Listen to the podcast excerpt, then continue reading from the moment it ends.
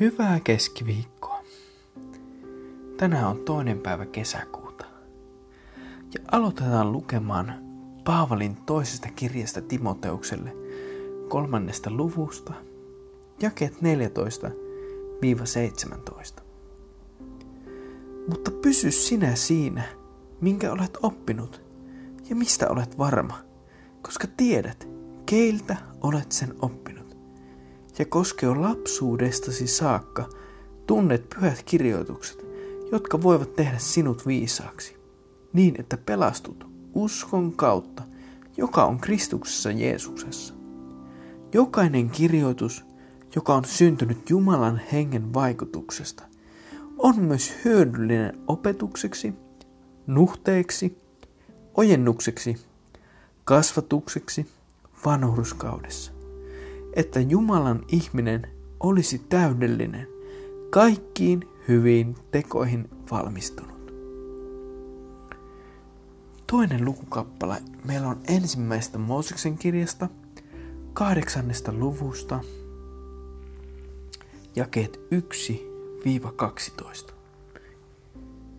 Silloin Jumala muisti Noaa ja kaikkia metsäeläimiä ja kaikkia karjaeläimiä – jotka olivat hänen kanssansa arkissa. Ja Jumala nosti tuulen puhaltaman yli maan, niin että vesi laskeutui. Ja syvyyden lähteet ja taivaan akkunat sulkeutuivat, ja sade taivaasta taukosi. Ja vesi väistyi väistymistään maan päältä. Sadan viidenkymmenen päivän kuluttua alkoi vesi vähentyä niin arkki pysähtyi seitsemäntenä kuukautena, kuukauden seitsemäntenä toista päivänä Arartin vuorille. Ja vesi väheni vähenemistään aina kymmenenteen kuukauteen asti. Kymmenentenä kuukautena, kuukauden ensimmäisenä päivänä, tulivat vuorten huiput näkyviin. 40 päivän kuluttua Noa avasi arkin ikkunan, jonka hän oli tehnyt, ja laski kaarneen lentoon. Ja se lenteli edestakaisin, kunnes vesi maan päältä kuivui. Sitten hän laski luotansa kyyhkysen, nähdäksensä oliko vesi vähentynyt maan pinnalta.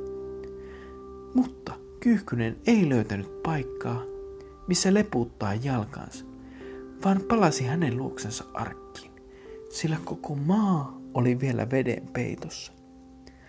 Niin hän ojensi kätensä ja otti sen luoksensa arkkiin. Ja hän odotti vielä toiset seitsemän päivää ja laski taas kyyhkysen arkista.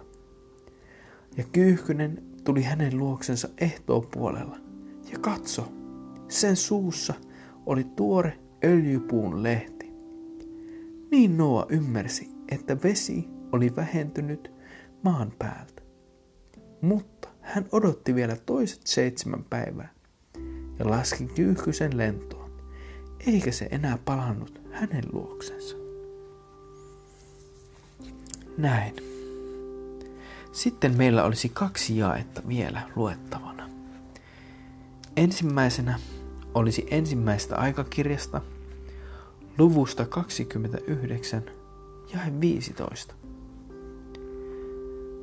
Me olemme muukalaisia ja vieraita sinun edessäsi, niin kuin kaikki meidän isämmekin, niin kuin varjo ovat meidän päivämme maan päällä. Ja viimeiseksi luetaan Paavalin kirjasta roomalaisille luvusta 8 ja 23. Mekin huokaamme sisimmässämme odottaen lapseksi ottamista, meidän ruumiimme lunastusta. Amen. Kiitos, kun pysähdyit jälleen tänään kuuntelemaan Jumalan sanaa. Oikein hyvää kesän jatkoa ja ole siunattu meidän Herramme Jeesuksen Kristuksen nimessä.